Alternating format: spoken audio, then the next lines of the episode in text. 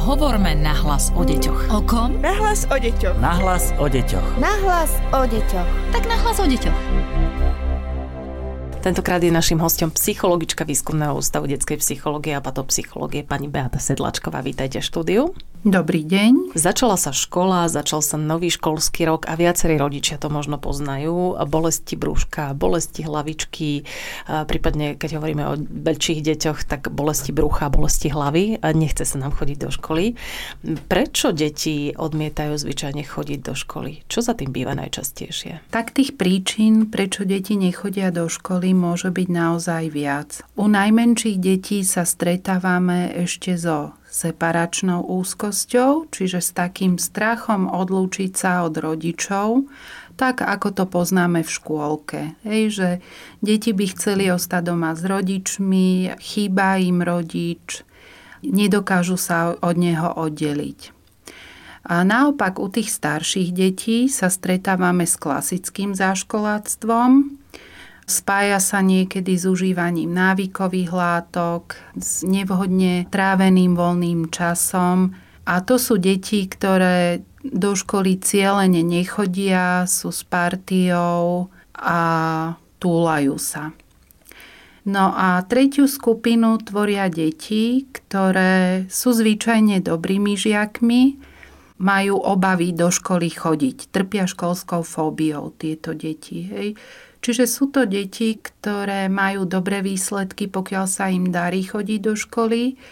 Prospech sa im zvykne pokaziť, keď do tej školy nedokážu dochádzať prípadne úzkosť e, z takej tej výkonovej situácie znižuje výsledky, ktoré v škole podávajú. Tu nechuť ísť do školy poznáme zrejme všetci. E, aj sme to viacerí e, možno zažili na vlastnej koži, nielen v prípade našich detí. Kedy už ale hovoríme o školskej fóbii? Kedy je už ten problém vážnejší?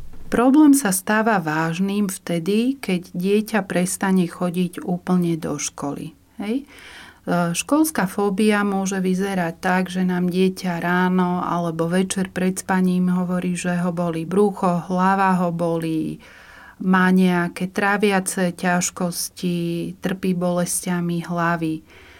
A môže mať až takú podobu, že dieťa nechodí vôbec do školy, nepodarí sa ho tam rodičovi doviesť a môže to trvať až niekoľko týždňov. Čiže tá školská fóbia z hľadiska trvania je to dlhotrvajúci stav, nie je to situácia, že nám dieťa povie jedno ráno, že boli ma brúško, nechcem ísť do školy, ale rodič si všíma, že sa to opakuje, je to v situácii pred školou a viaže sa to na to prostredie školy.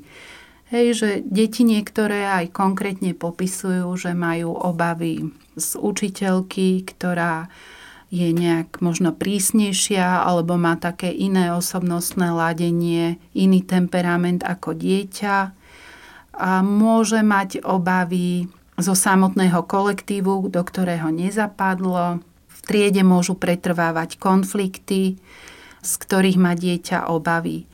A potom sú to aj deti, ktoré trpia takou sociálnou úzkosťou, čiže majú obavy vystupovať pred triedou, odpovedať na hlas, majú trému zo skúšky.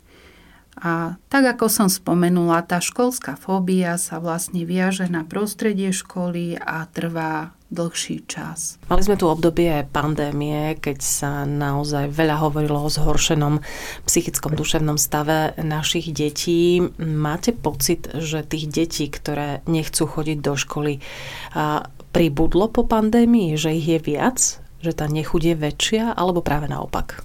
V praxi sa naozaj stretávam s tým, že deti, ktoré nechcú chodiť do školy, je viac.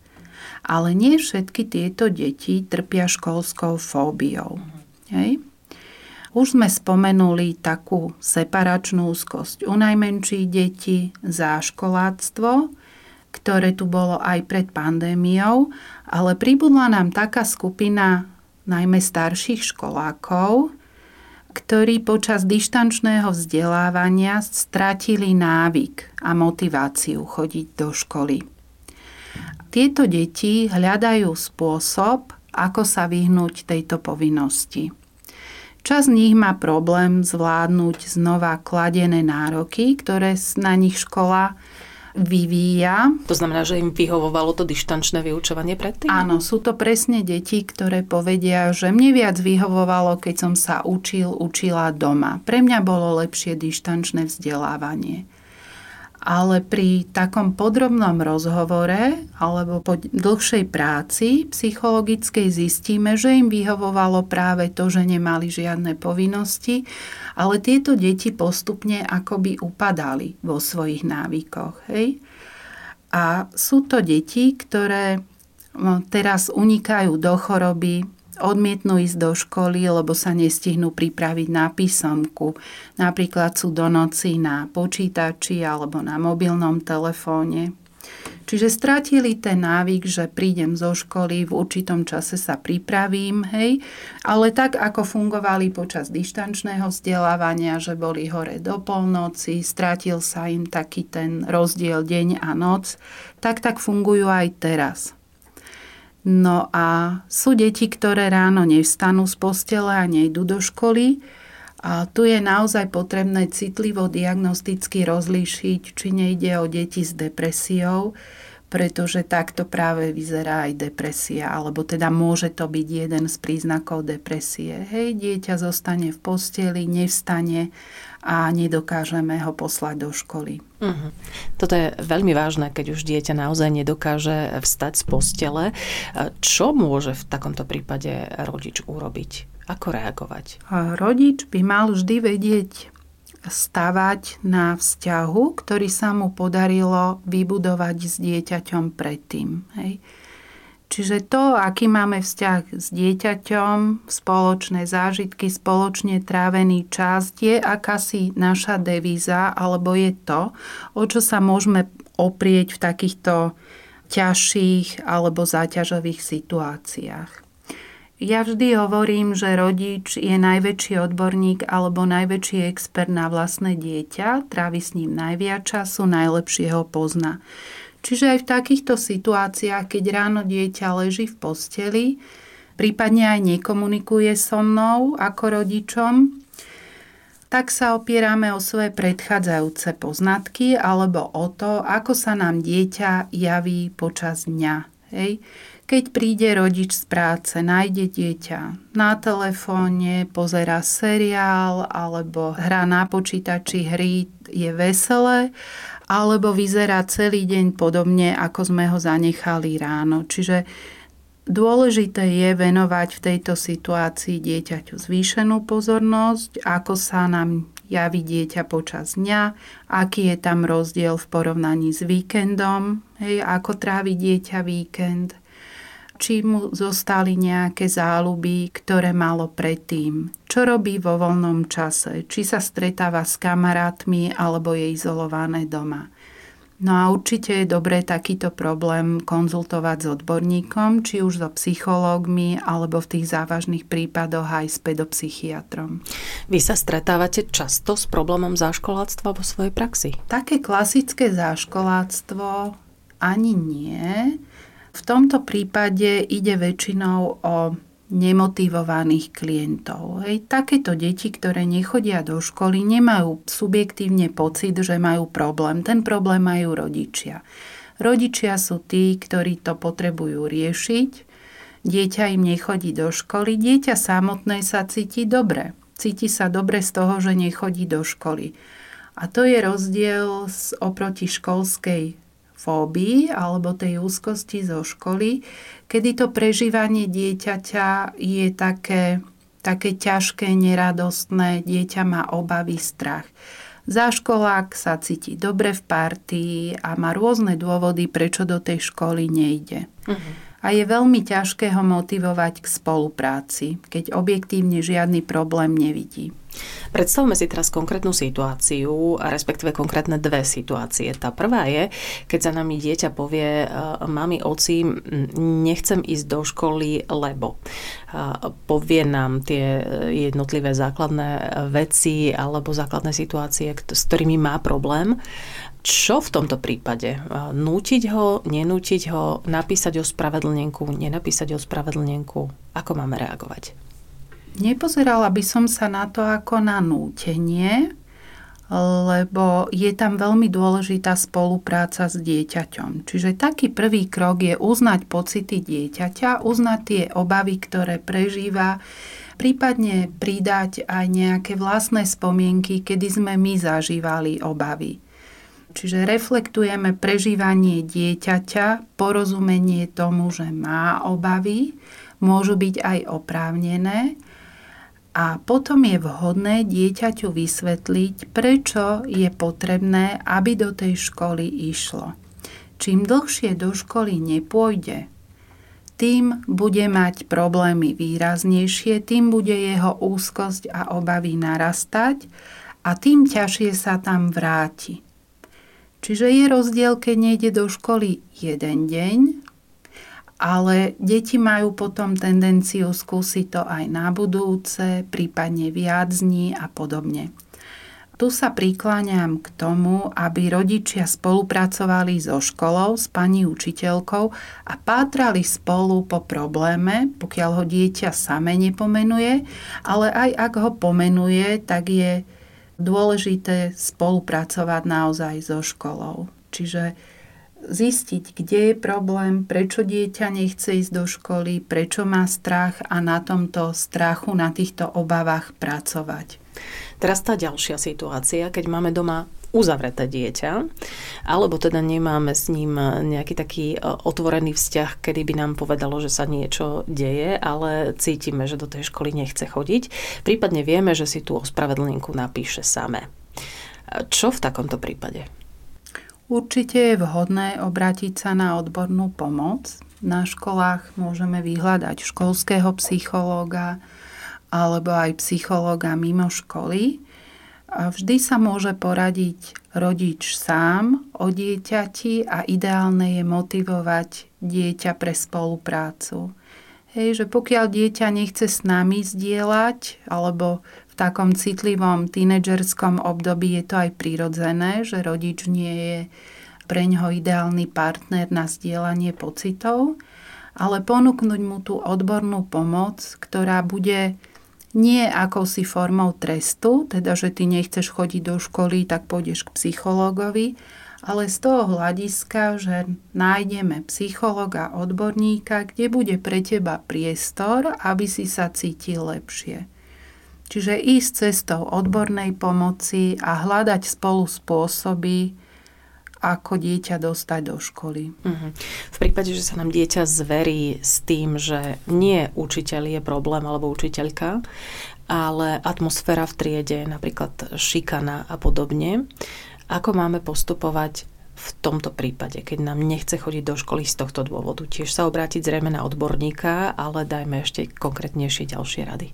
Určite je vhodná komunikácia so školou, pretože toto rodič zo svojej pozície vyriešiť nevie. Rodič vie nejakým spôsobom pôsobiť na svoje dieťa, vie viesť výchovne vlastné dieťa, ale to, aká je atmosféra v škole, čo sa deje v škole, to ovplyvniť nevie. Čiže treba o tom komunikovať s pani učiteľkou, s riaditeľkou alebo so školským podporným tímom, kde je teraz psychológ, špeciálny pedagóg.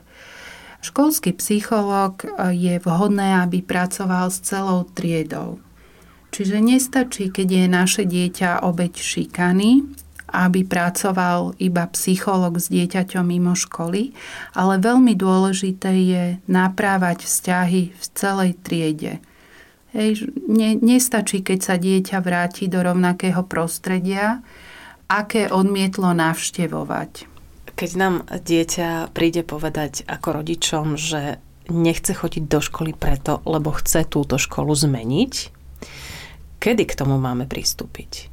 Ak vôbec teda. Tiež by som odporúčila poradiť sa s odborníkom, Rodičia aj deti majú niekedy predstavu, že zmenou školy sa ten problém vyrieši.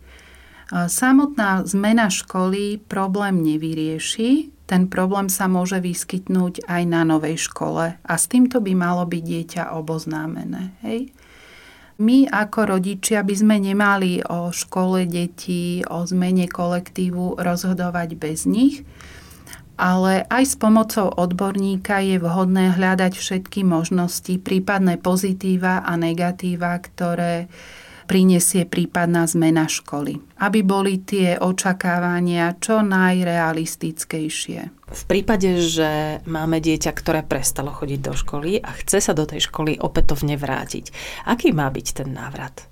Ako mu môžeme v tom pomôcť a uľahčiť ho? Záleží od motivácie dieťaťa, hej, že môže byť dieťa, ktoré vidí, že problém sa naozaj už vyriešil, vyriešil sa konflikt v škole alebo vydiskutovala sa nejaká situácia s pani učiteľkou, ale môže byť dieťa, u ktorého pretrvávajú obavy a iba ťažko sa nám darí presvedčiť, aby sa do školy vrátilo. A vtedy je vhodné, aby ten návrat prebiehal postupne. Čiže môže ísť dieťa napríklad prvých pár dní iba na jednu vyučovaciu hodinu, ktorú si vyberie dieťa e, s rodičmi a samozrejme v spolupráci s pani učiteľkou, aby bola do tohto plánu zapojená, do toho procesu návratu dieťaťa do školy. Postupne môžeme pridať druhú vyučovaciu hodinu hej, a po nejakom týždni dieťa strávi celé vyučovanie bez obeda, ďalší týždeň ide aj na obed a o nejaký čas zotrvá už aj v školskom klube. Čiže my si môžeme zostaviť v spolupráci s odborníkom ideálne a s pani učiteľkou, s dieťaťom akýsi plán návratu dieťaťa do školy, na ktorom sa dieťa spolupodiela, aby ho prijalo za svoje, s čím je stotožnené, vie si to predstaviť, čo ho v ten deň čaká a podľa čoho bude postupovať. Máme tam zakomponovať aj nejaké odmeny v úvodzovkách, že keď toto zvládneš, keď sa ti toto podarí ustať, tak e, ťa nejakým spôsobom odmeníme, alebo e, ich nekomponovať vôbec do tohto procesu? Áno, presne tak. Ten systém odmien je veľmi dôležitý. Treba myslieť e, na to, že takej situácii, kedy sa dieťa vystaví tej svojej úzkosti, že ide do tej situácie, z ktorých má obavy, prežíva veľmi nepríjemné emócie, veľmi silné nepríjemné emócie a my potrebujeme akoby posilovať to správanie, že ide do tých situácií, kedy sa necíti dobre. Ako by sme ho otužovali. Otužujeme ho presne tak, budujeme jeho psychickú odolnosť a je veľmi vhodné, aby bolo a priam žiaduce, aby bolo dieťa za tie jednotlivé kroky odmeňované, ale aj za celkový návrat do školy, ktorý sa mu podarí, aby tam bol ten systém odmien. Na tých odmenách by sa malo dieťa spolu podielať. Hej. Je dôležité, aby tie odmeny boli cielené na konkrétne dieťa. Každé dieťa je iné, každé poteší niečo iné, tak ako nás dospelých. Čiže dieťa je akoby nejaký spolutvorca, tak ako celého toho plánu návratu do školy, ale aj toho systému odmien, ktoré si same vyberá.